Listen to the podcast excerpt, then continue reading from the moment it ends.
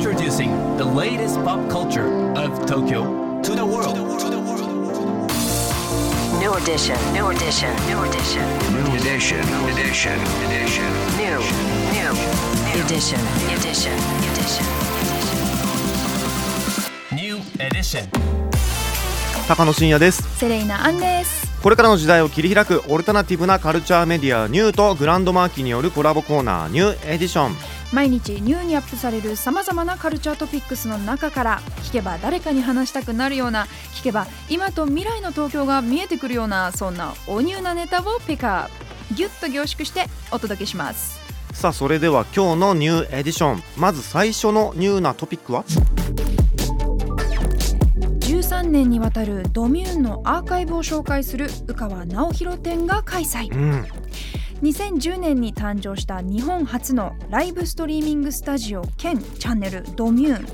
その13年に及ぶアーカイブを紹介する宇川直弘展ファイナルメディアセラピストアットドミューンが9月10日から11月5日まで練馬区美術館で開催されます。もう超行きたいですうね。ーん。宇川さんすごすぎですよ本当に。うんうん。13年ですよ。長いかなりのねだってもうずっとやってますからね本当うね。ん。もともとあのドミューンっていうのはその宇川さんが2010年に個人で開局したチャンネルなんですけれども宇川さんはあれなんですよねこう映像作家でグラフィックデザイナーであるということでうん。あのドミューンのサムネとかも宇川さんが作ってるんですよ。あーなるほど。そう。であの僕ですね2010年の開局当時ぐらいから結構見ててうん。すごくね当時支えられたあの覚えがあります、うんうん。あのやっぱ平日なかなかクラブとかに行けない時でもこのはい配信を見て、こう DJ ミックスを聞きながらねうん。なんかあのいいちょっとこういい感じのお酒を飲んでふわふわした感じで家で楽しく踊るとかね。そういうことをねあの昔からやってたんですけど、うん。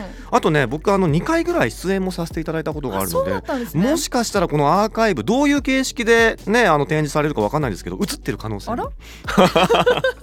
あるかもしれないななんて思います。はい、改めてね13年分のこのアーカイブを振り返る展示ですけれども、あのーまあドミューンのそのアーカイブとそれらを題材とした美術作品も紹介する展覧会になるそうなので、うん気になる方はぜひ見に行ってください。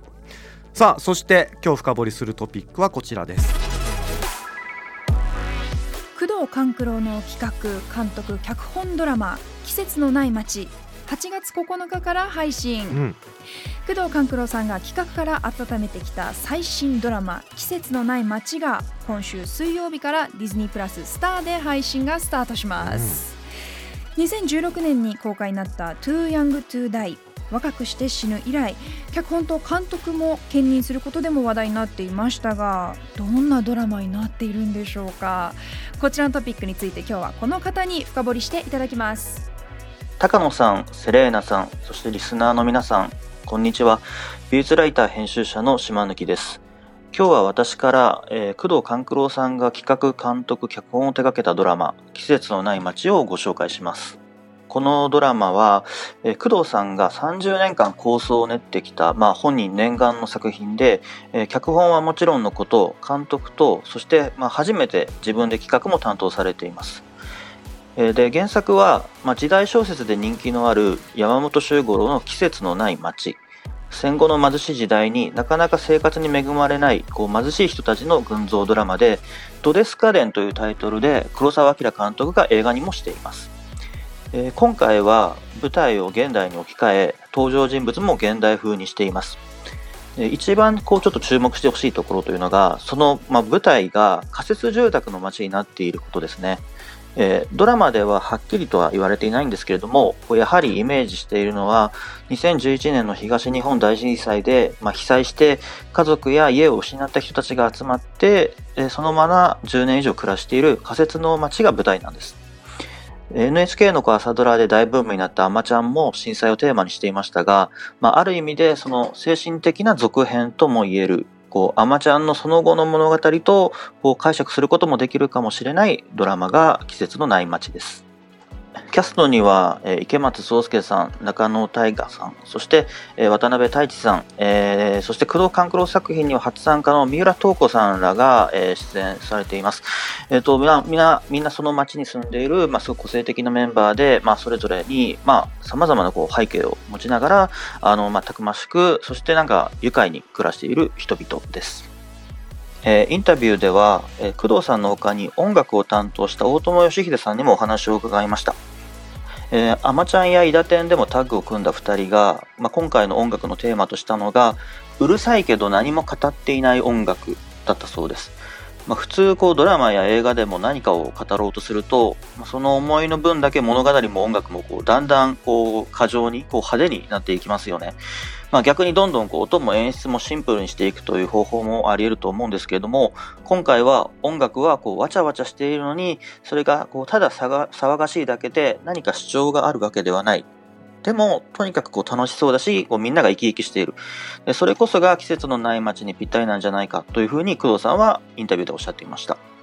登場人物のほとんどの人が、まあ、かなりこうハードな人生を経験していて、まあ、劇中でもこう辛い目に